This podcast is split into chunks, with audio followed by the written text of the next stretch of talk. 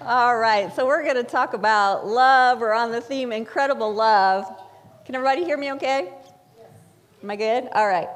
Uh, and we found that video of kids uh, mimicking seniors telling a story and just thought it was great. That's about love that's gone on for a long, long, long time.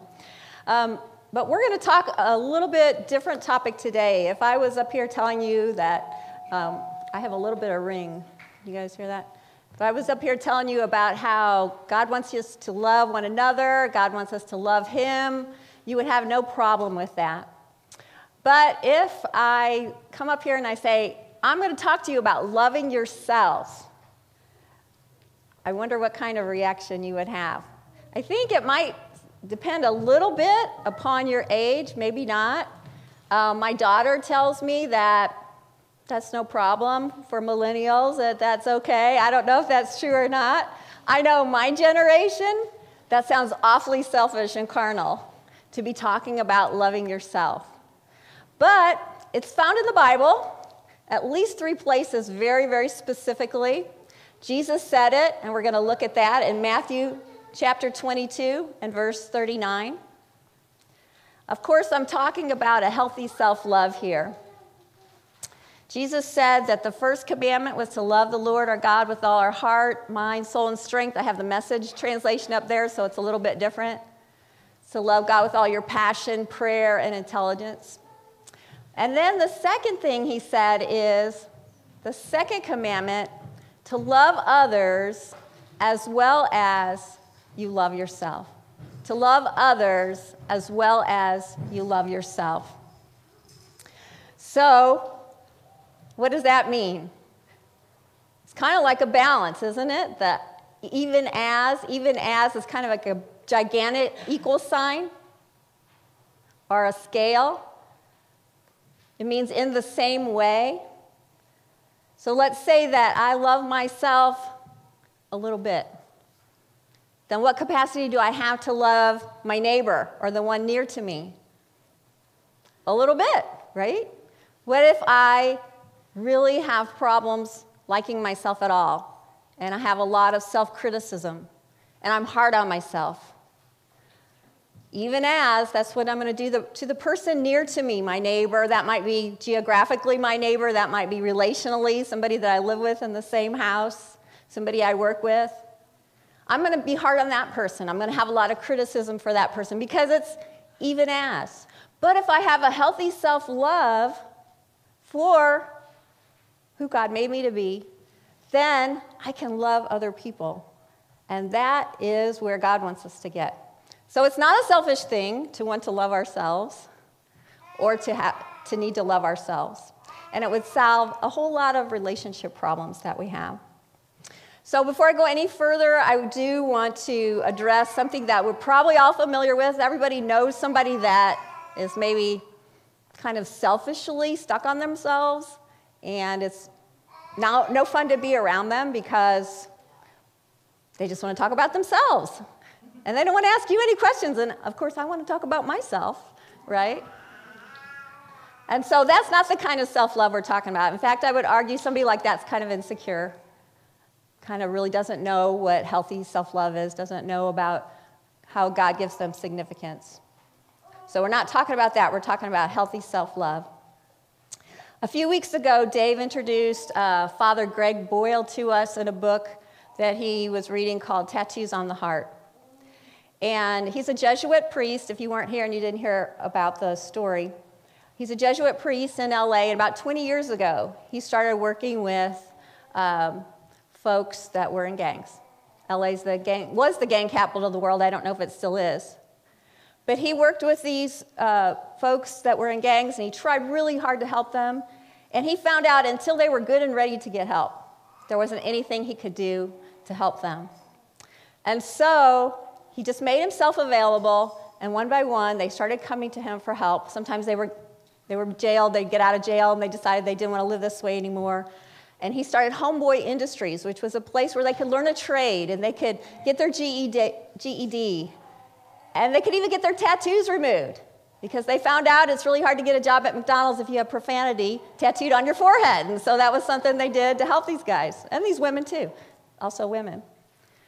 But the main thing that Homeboy Industries gives to these folks is a sense of identity that they are valuable, that they are God's unique creations, that God has a plan for their life, that they have a destiny, and nobody else apparently in their world is doing this. So even sometimes when they graduate from the program, they go off, they get into their own lives, they're doing well, they'll just come back just for that fix of love. That's what it is. It's like a love fix. And that's what we all need. But he talks about kind of funny stories almost. They're funny but sad at the same time. And one of them was about how he interviews them when they come in. And it's just the two of them in the room. And sometimes they're illiterate, so he's filling out the paperwork for them. So he asks them a question So, what's your name? Who, me? it's just the two of them in the room. He looks around. Yeah, yeah, you. What's your name? And then he goes to the next question Do you have a driver's license? Who, me? He's thinking, No, your grandmother. I'm wondering if your grandmother still drives. Yes, you. And it would be funny if it wasn't so sad. They have no sense that they are a unique person. They are a unique, have a unique personhood to be valued by somebody. And so that's what he's trying to give them and trying to show them a God that values their personhood.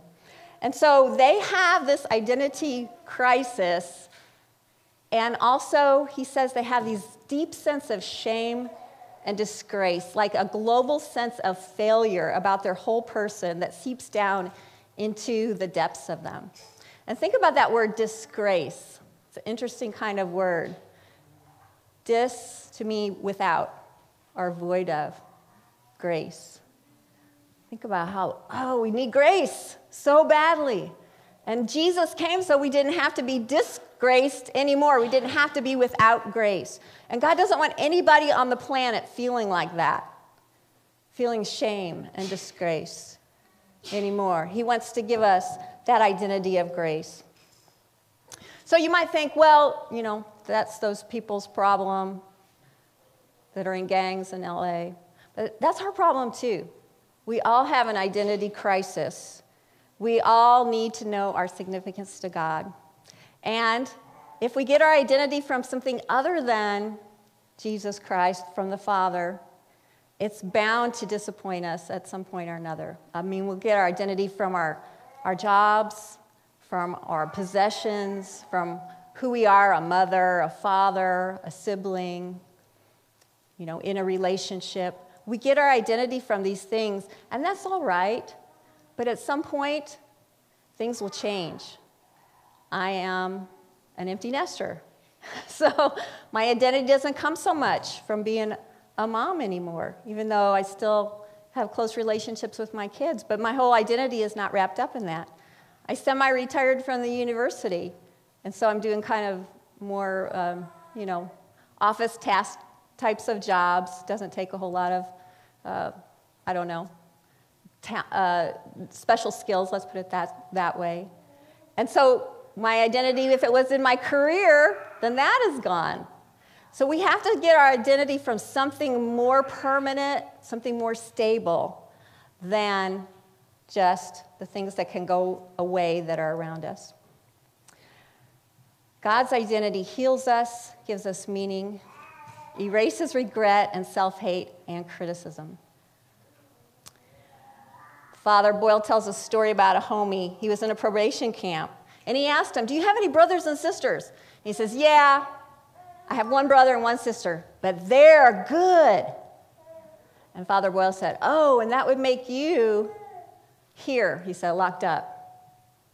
And he tries again, and that makes you, and he said, bad. So Father Boyle wrote, Homies live in the zip code of the eternally disappointing. The eternally disappointing. I don't know what it feels like to you when you feel like people are disappointed in you, or if you feel like God is disappointed in you. It's a really bad place to be, isn't it? That's just rough. God doesn't want us to live there. He wants to give us our real identity, and it's not in disappointment. Have you ever heard of the Witness Protection Program? You guys know what that is? It was started in the 1960s because they couldn't get people to testify against these big crime bosses because they feared for their life, feared for the lives of their families. And so they came up with this idea well, we're just going to give this person a totally new identity.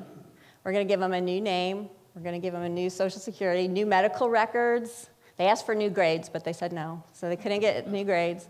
Um, a new address, they relocate them, a new history. So everything is going to be different. And the, the thing is, everybody that has stayed in the program since the 1960s, nobody has been killed. Nobody has been murdered. So it's been a really great success. If you follow what they tell you to do and you stay with the program, you're going to be safe. But you have to go ahead and take on a totally new identity. You have to become a new person. And isn't that kind of like what God is asking us to do? To give up our old identity and take on the identity of Christ and become a new person? And it can save our lives, literally, can save our lives, can save us from a whole lot of shame and disgrace and the things that we battle with in this world. So, God wants us to be in the zip code of love, acceptance, His goodness, and His kindness for us. So, a shortage of love can't be on the side of God. Because when we look at the cross of Calvary and we see the brutal death that Jesus died so that we could be forgiven, and we read what it says in the Word of God, there's no way that that could be a shortage from heaven. So I almost have a picture of this great big ocean of love that has been released on our behalf. But somehow when it gets to us, it's maybe this tiny little trickle because somewhere the hose has gotten clogged up and maybe twisted up. You know, if you ever had a hose on and it's twisted up and you got like a little trickle of water and you're thinking, I've got it on full blast. What's going on? Nothing's coming out. We just have to untangle it. So, what is it that sometimes keeps us from receiving this love that God has for us? So, the shortage must be on our end, which is good news because that means we can do something about it. If it was on God's end, we would be in trouble. If we had to be perfect to get him to love us with all the love that he has, we would be in trouble, right? But it's not on his end, it's on our end, and, and we can change that. So, the key to healthy self love is to actually know what the Father, our Creator, thinks about me. The key to healthy self love, for you to know and to love yourself, is to know what the Father thinks about you. And you might think, I don't want to know what God thinks about me. Yes, you do.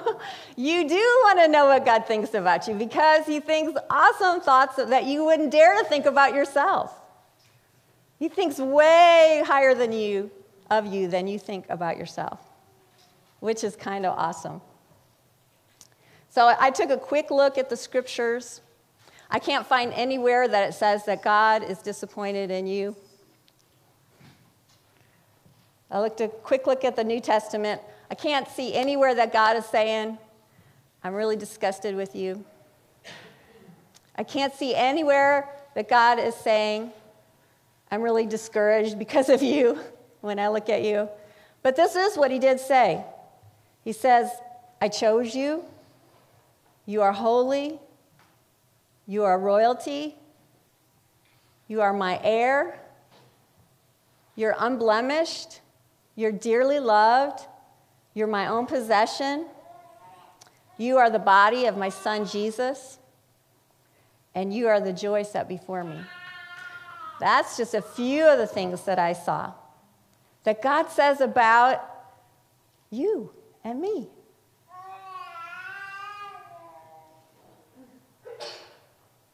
God does not just put up with us. Sometimes we think, yeah, God has to love me.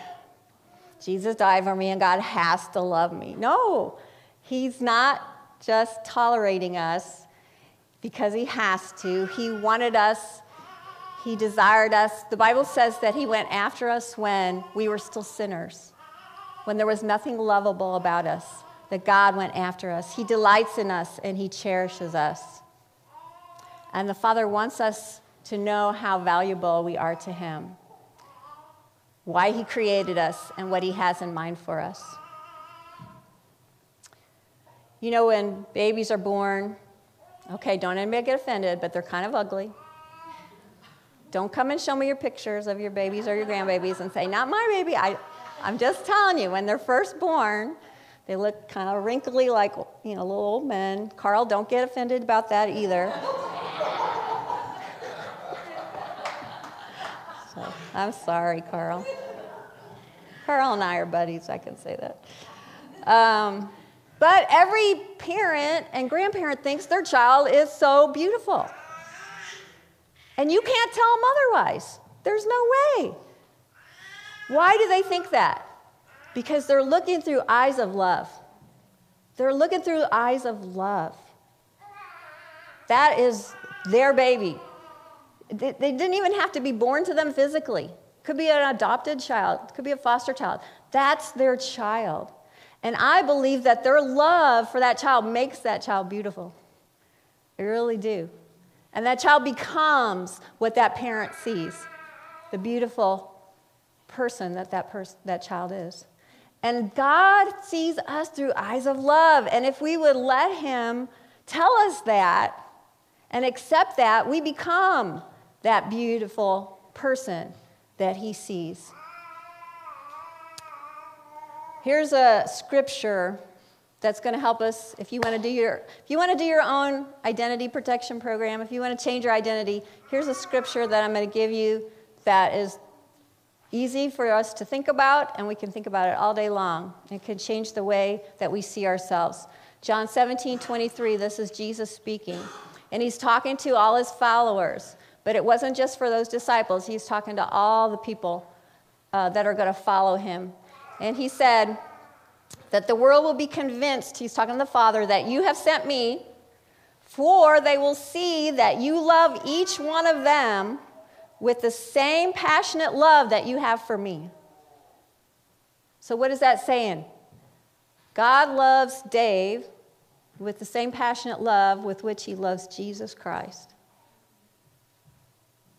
God loves Leanne with the same passionate love that he loves Jesus Christ. And you're all okay with me using these examples, but talk about, make it you. God loves me, make it personal, with the same passionate love that he loves Jesus Christ with. So I challenge you, if you want to start changing your identity, before you go to bed at night, instead of looking back with regret about anything that you did wrong during the day or forward with anxiety. Instead, if you would just quietly think to yourself, the Father loves me right now just as much as He loves Jesus Christ. And if you would just let that come in and absorb it in your heart, it will change you. Um, I need some help for this next part. Can I have you four that are on the front row here come up on the stage? Help me out. We're going to do an object lesson. It's Family Sunday, so.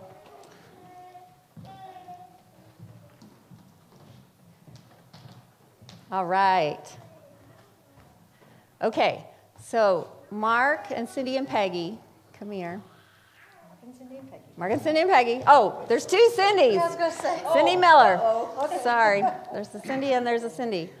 So you're going to be the Father and the Son and the Holy Spirit. Are you okay with that? Yeah. Okay. All right. So when we talk about God is love, He was love eternally. God's eternal. His nature has never changed. He's always been love. He's always going to be love. So what does that mean? God is love before there were human beings for Him to love, or angels, or anything else. It means that the Godhead, the Trinity, loved one another. The Father loved the Son, and the Son loved the Spirit, and the Spirit loved the Son and the Father. You get what I'm talking about. With intense, passionate love, they love one another. So I'm going to show this with this kind of group hug here. All right. Kind of do a huddle. Kind of do a huddle. Mark, this is your wife, and this is your mother in law. Okay. All right. All right. That's great. Now stay right there. Okay. So they're, they love each other intensely. And they didn't have to, but they decided can you guys open your arms up right here? To invite in us into that love. Yeah. We are invited into that love, that intense love. Not because God had to. He didn't, eh, they was fine loving, they were great. But he wanted us to experience the intense love that they have for one another. And see, it's not dependent on Cindy being good enough. That's love is not dependent on her being great enough. The love is the nature of God. All it depends on is her receiving and coming into that wonderful love. Isn't that awesome? Have a seat. Thank you guys. Yeah, give them a hand. That's awesome. So there's this unbreakable triangle of love in the Trinity that we are invited into. And once we accept Jesus as our Savior, there's no, we don't ever have to be outside of that, ever. Ever. No matter what we do, all we have to do is to receive and accept that love. And God is never going to change. It would violate his nature for him to stop loving us. It would actually violate who he is for him to stop loving us. It's not based on our performance. That love is not based on our performance. It's based on his character, which is totally unchangeable. That's why you can take it to the bank that God loves you. And that's why you can allow yourself to feel that love and to accept that love, even when you don't feel very lovable. Here's a story again from, uh, they call him Father G, Father Greg, about a homie named Cesar.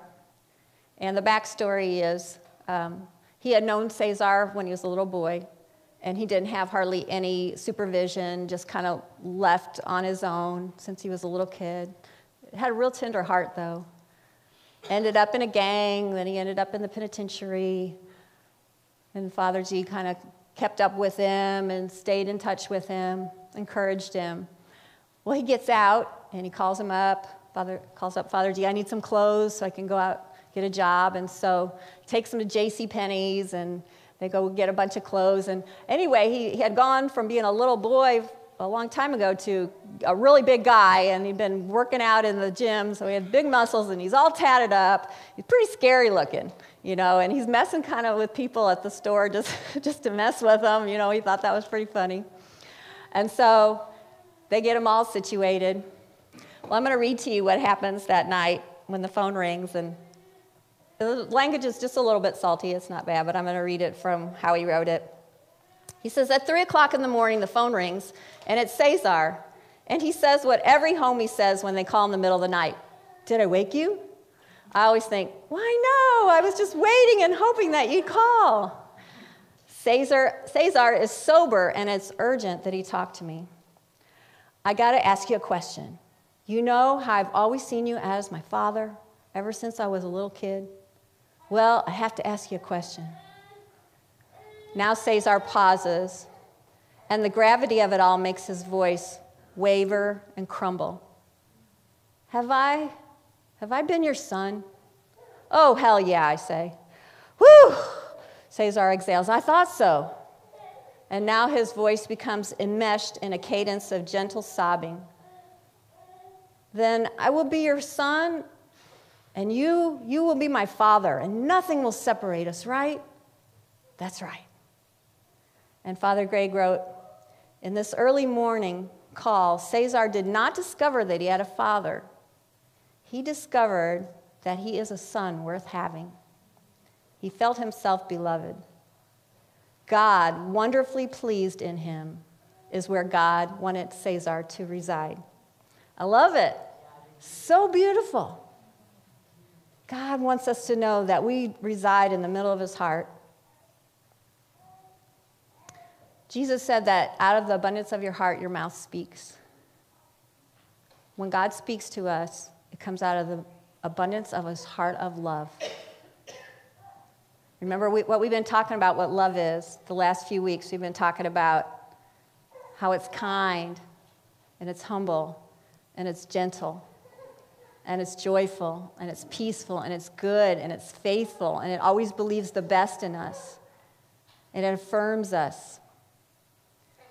So, are the voices that you're hearing about your life those things?